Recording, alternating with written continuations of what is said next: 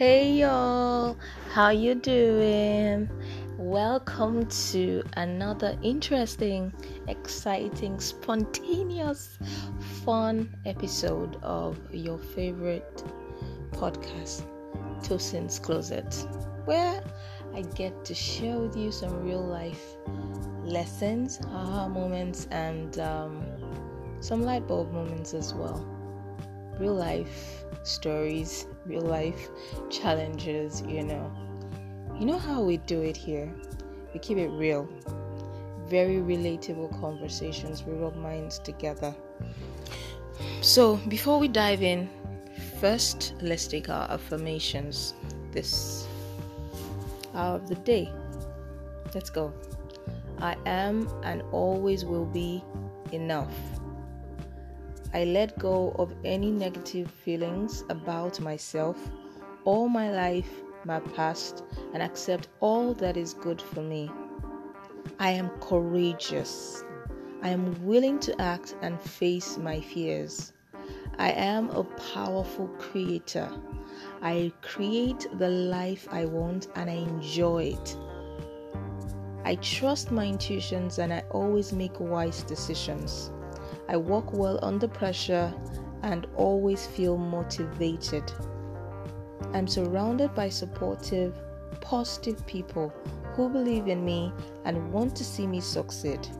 My life is filled with great opportunities.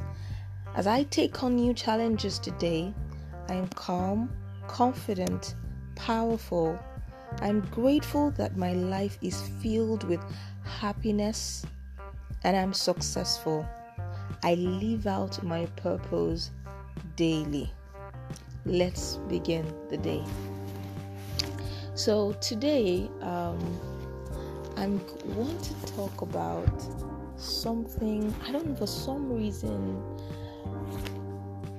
And I wanted to start recording um, this podcast, and you know, I always tell you guys that self discovery is a it's a daily process. Who I was yesterday is not the same person as today. So I was saying, what do I call myself? Um, I could call myself the coach of living your best life now. Why am I saying that? Because you see, the life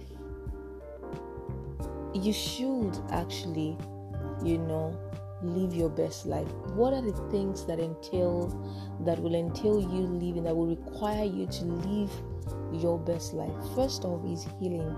Is self-discovery, is becoming self-aware, having a strong sense of self-worth, you know, having values, having principles, you know, that you live by, having great life philosophies that you live by. Honor that your life is disciplined, It's whole. Your wholeness is comes from a place of being healed of whatever mess that is stored up inside your heart. Maybe offense. You know, sometimes we get offended. We don't even know that there's we are harboring bitterness even inside our hearts. So, uh, one of those issues is one I want to talk about today. The first time I ever wanted to write a book was in year 2000, Y2K as we call that year. You know, guess what the title of the book would have been? Losing a loved one. How to handle it. I've um, lost two family members in this lifetime.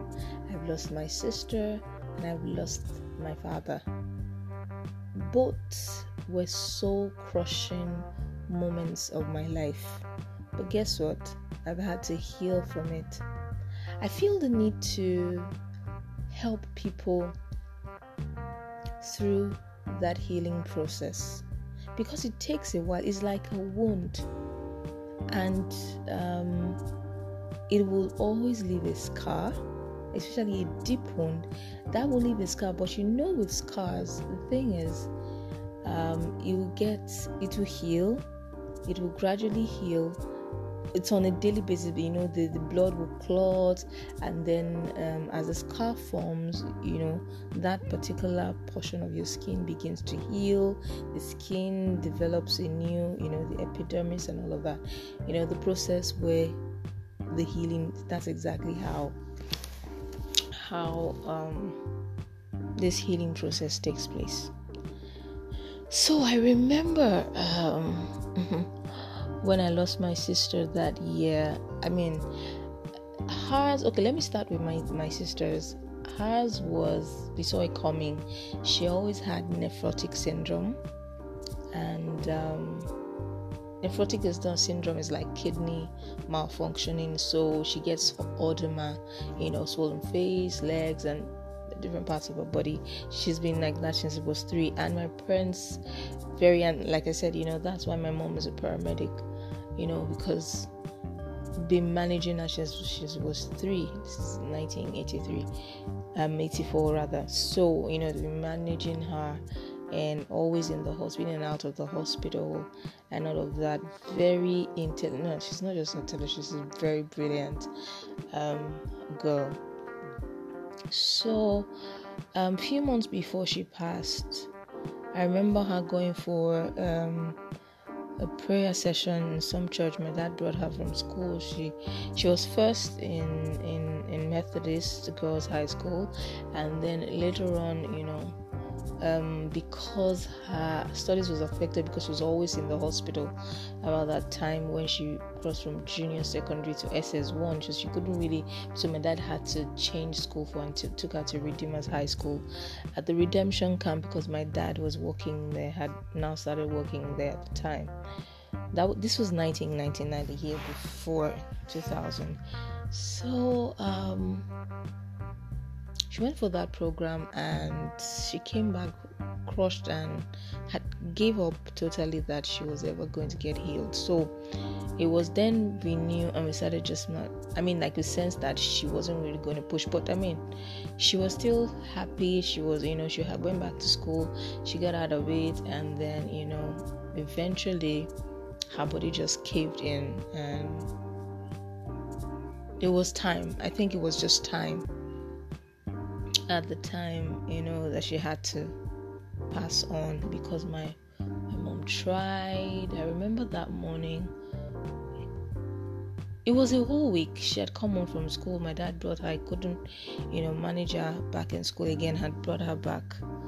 I don't want to go through the motions because it will bring, it will make me feel sad again. But the truth is, she passed that morning. The the whole situation and how she passed. So they rushed her to. I was. My mom just said, "You stay back. You stay back." So I was the only one. They left at home and they took her. I don't know the whole drama. People came back to tell us, to tell me the drama that happened when they rushed her out of the the the house. It was already late. You know, they started moving and rushing her and they went to Ikeja General Hospital or something, you know. So I kept opening the door. I remember I kept on praying. This was around 6 a.m. in the morning, and um, till 7, I would open the door, I would check, are they back, wondering and hoping and praying that nothing, you know, I will come back with the good news. So I think about 9 10 they had called all the members of the family. The deed had been done. My parents now came back and started crying. The first thing that happened to me was like months after that, months after, guess what I was doing? And for every time a well wisher or somebody came to sympathize with us, I kept looking forward to her coming back because she went, she left the house with. They were supposed to come back with her, yeah? So, for me, the first step of dealing with my grief, before I even say that, let me say this. They've always said it, and I, I think it bears repetition on here. People grieve differently. So, the steps of dealing with grief that I'm going to share on um, this podcast is my own experience. For some people, and I didn't even grieve the same way I grieved about my dad is not the same way I grieved about my sister. because one it's different scenarios and different things but some some somewhat sort of there were some some sort of similarities you know between the two funny enough we were a team because my sister and I, we had like this prayer team my sister my dad and i you know that way. So i miss them both. So having said that we grieve differently the first thing i will say is i was going the first step of my own grieving was self-denial.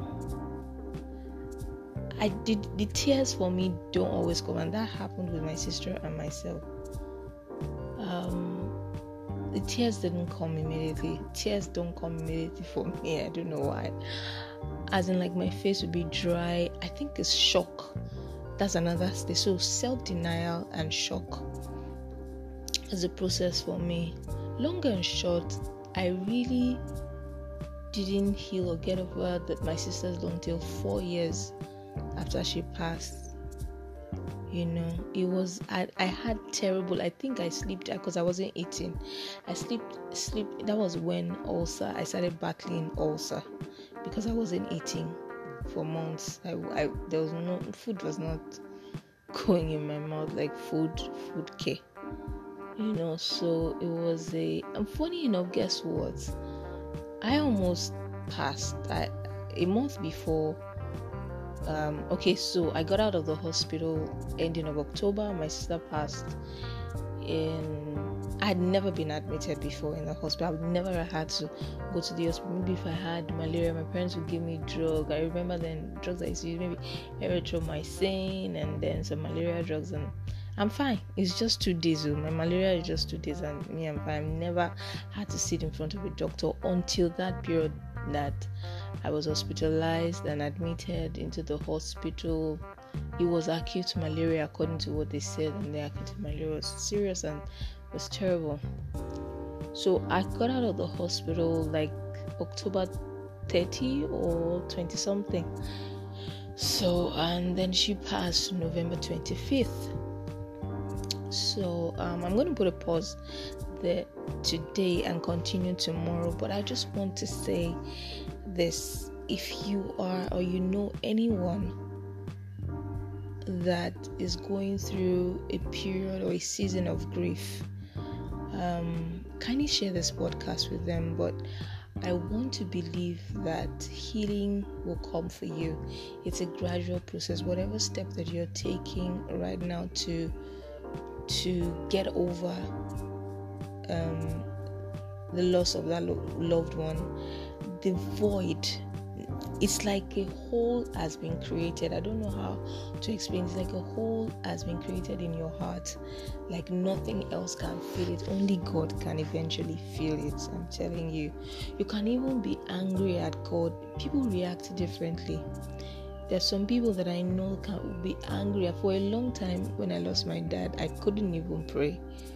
I could. I didn't find. I, I didn't. I didn't find the words. People would pray. I'll just be moping I'll be I'll be gone. I'll be very distant. I could be there, but very very distant from my surroundings, from my immediate surrounding, and you know. So I just I don't know what it is you're going through, but I have a word. God wants to heal you. God wants to uh, get you to a better place, and He wants to hold your hand to continue to take that step of faith and get over the greatest lie the devil will ever tell you, especially for some, and I'll be talking about that tom- tomorrow on tomorrow's podcast about how they can put you in a place of guilt with the losing, especially if you know you start to think, oh, there's something that you could have done to prevent that person's that there's thousand and one scenarios that play that will continue playing in your head until you get over it. So I'll talk about that tomorrow. But I know that I'm here with you and I'm believing and trusting that you will definitely get a hold of your life, move past that grief, and become a healed, wholesome person again. Till I come your way again, self discovery and self awareness is key. Keep discovering yourself so that you be- begin to live the best, your best life now. Bye for now.